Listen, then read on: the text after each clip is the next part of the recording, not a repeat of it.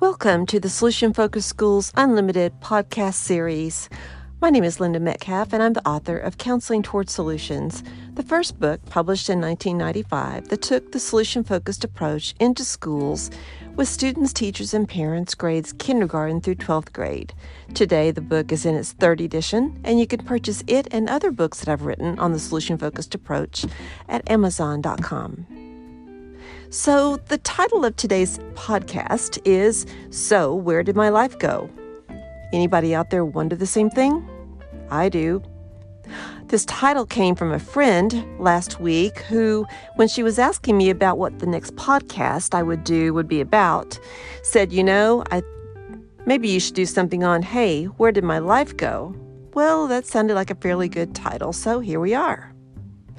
It seems that most of us are experiencing our lives in ways today that we would have probably never imagined, and we're wondering where it went. It's almost as if the story of our lives has been intruded upon by a new chapter, interfering with the story we were trying to write and live through the way we wanted. The intrusion has caused important events to be canceled indefinitely and future rites of passage to be put aside for some, mostly our students never to be experienced by them. And so, how do you use the solution focused approach when there's such disappointments, such devastation with students who are looking forward to prom, graduation, sports events, finals, awards? Well, we keep on talking about how they wish things would be.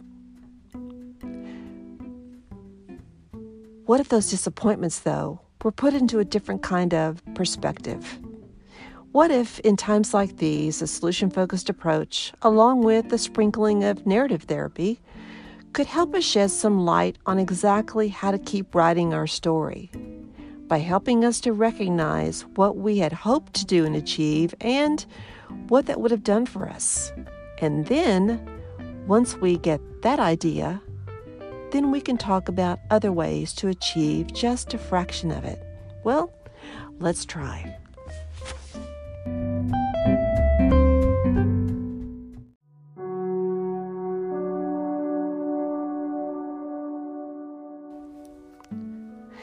Let's talk for a few minutes about some of the ideas your school clients might bring back to you. There's a good chance, since we are all in a rather devastating situation, that many of the preferred futures or desired outcomes that your school clients bring to you may feel impossible. Whatever they bring back to you, please, though, honor them. Honor their request, honor their wishes, their best hopes, because that's coming from their desired outcome, their heart. Even if the ideas seem impossible, come back and say something like, you know, that sounds very, very important to you. And, and then add this very magical question What difference would it make for you if it were to come true? And keep asking that question over and over and over until you get to a place that you can talk about. I recall recently talking to some school counselors at a workshop, and I was asking them about their New Year's resolution. And one of the resolutions of one of the workshop attendees was that she would get up every morning and run. And I asked what difference that might make. And she said, Oh, I just, I feel so much better when I run. And I said, Okay. And as a difference of, of what difference does it make when you feel better about things? And she said, I come home and I am more likely to sit down with our five year old and play with her. Oh, really? And what difference does that make? Oh, she said, I love doing that. It's as if I am then the best parent I want to be. And I said, Gosh, and what does that mean to you when you are being the best parent you want to be? She said, Then I feel like I'm giving myself to my daughter. And that's the parent I've always wanted to be. Isn't it interesting, though, that the preferred future question ended up in an answer of, I would be running every day. And just by asking the same question, what difference would that make? What difference would that make? We end up at a place of, I would be the parent I'd want to be. Because of that, that is why I encourage you, no matter what your school clients bring to you as a preferred future, as a result of the miracle question, honor it, accept it, and say something back like, Wow, what difference would that make for you? It will take you to places that you might never have realized you'd get to. So, onward with preferred future. The questions I'm going to mention to you next in this podcast come from the idea of storytelling, because after all, we are all creating stories every day. Our lives are stories. The students you have have lives that are stories. And if you look at the way things are going lately, it's as if our stories that we've been writing, and happily for most of us, were very interrupted by this pandemic. It fits nicely into the idea of storytelling. So, I'm going to share with you the five elements of storytelling, where you probably learn these in elementary, middle, high school, maybe even college. But we'll see how nicely they fit into the approach we're talking about today.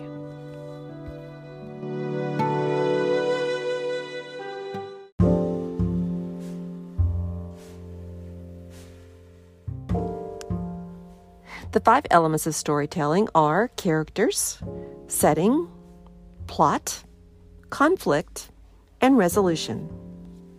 For our purposes, we're going to be curious about the character. Who is the person sitting in front of us or online?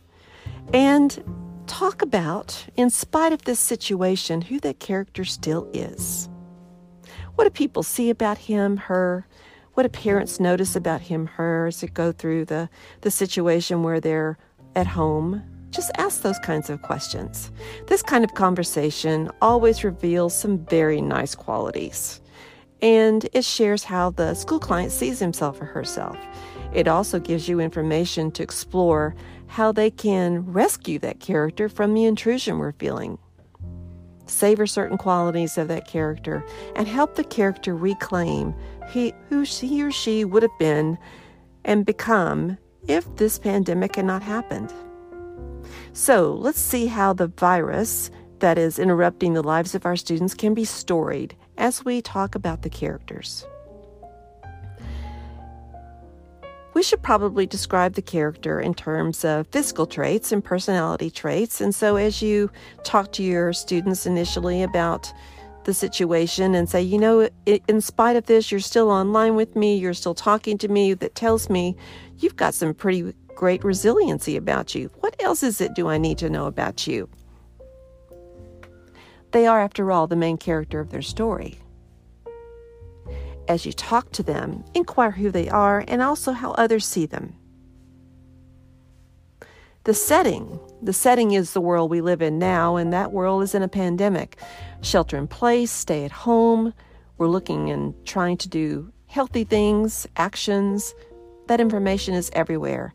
Day to day incidences are talked about that are happening now while we stay at home that maybe we haven't done before.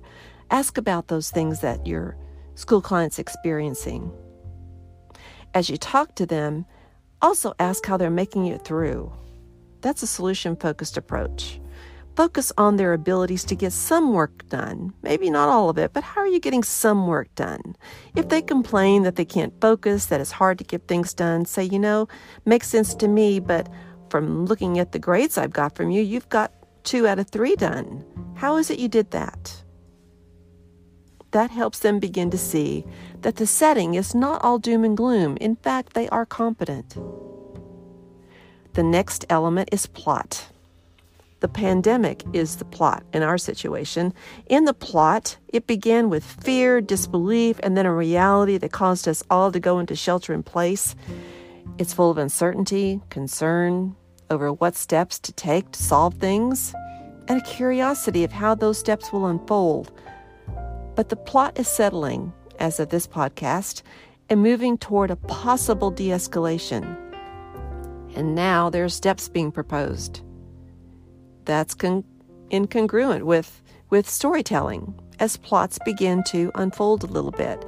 With our students, that means being sensitive to the situation that's drastically unlike classroom work. It's changing it requires maybe as as you notice how changing it is for them reconsidering how much work to provide for them and ask them to do it also means now that the plot is changing a bit talking to them about what they might have missed because they're telling you those things, and asking maybe who they would have been should they have been able to go to those events. Interesting question, right? It's a narrative therapy question. I'll say it again. Who would you have been if you would have been able to attend your prom, the graduation, the award ceremonies, played as the pitcher in the baseball game and the finals like you dreamed of? Who would you have been? Write everything down they tell you. Then read it back to them. And offer this on a scale of 1 to 10. 10 meaning that is everything you've just told me, and 1, not so much. Where would you put yourself right now on that scale? Chances are you're going to hear answers that are not near one or two, maybe three or four. And if you do, wow, in spite of this happening, you're still at a four. Tell me, what could you do over the next day or so to earn just a fraction of what those events might have done? And how have you done some of that before? Maybe, for example, a student may say, Oh, I would have felt so good about myself because I would have pitched the best game ever. My teammates would have really liked it and they would have been celebrating with me. We would have had a great time. And then ask, What difference would that make to you to have such a great time? And then the student may say something like, Well, you know, I would know that at least in the last semester of my high school career, I took our team someplace and people will remember it. Ah, and when they remember it, what difference will that make? Well, it's kind of like I'll leave something, miss. You know, I'll leave something with the school, some, little bit of me. Okay, and what difference would that make to you? Well, it would mean everything. That maybe they won't forget me when I'm gone. Okay, well, since at this point you can't play that game, what else might you do on a very small scale over the next week or so to leave a little bit of you with your classmates and the school so that they won't forget you. Wonder what you might do in spite of all this stuff that's happening that you'd feel good about when you look back at the school this past summer. See how easy it can be to take a very impossible goal and help a student find another way to express it.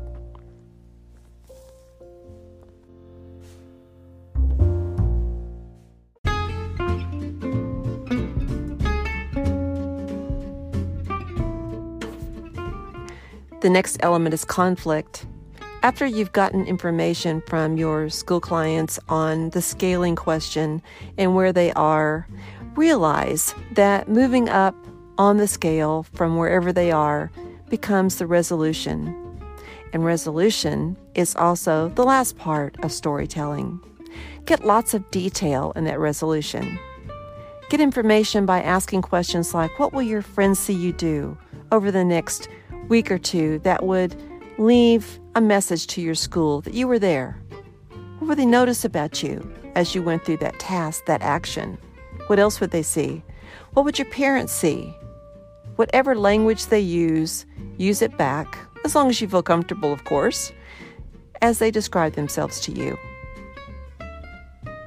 If you get I don't knows, it's okay. It just means they're thinking. Let them think. Always let them think and never fill in that for them. It's theirs. Be patient. Let them know you've got time. In this situation today, there's so much concern over the new normal and how it will look. No wonder it's hard for students to answer. We wonder, just like I do, will this pandemic leave us in a different place than where we were before? Probably so. How could it not? But who's to say that emerging from this plot and conflict, that we won't become characters in our story that we might like even just a little more? Who knows? All I know is that you have the chance, as you are working with your students online every day, to help them keep writing their story whenever you talk with them and listen to what they're going through. Keep the solution focused approach in your pocket and the narrative approach too through the use of language and patient listening, You may be amazed at how the students can get even more resilient when they realize that there are a lot of chapters ahead, and in those chapters, they are the author. As for you, I hope over the next week or so you take a peek at your own story too and use these guiding questions on yourself. And remember, these are the questions Who would I be as an educator, as a clinician, as a parent, as a friend? If all of these situations in the pandemic hadn't happened, who would I be? What would I be aspiring to do? What would I be achieving? Then scale it. Scale 1 to 10. That's at the top, 1 at the bottom. Where are you even though you haven't gotten to do those things? And then what would it mean to you? What would it have meant to you to achieve those great things?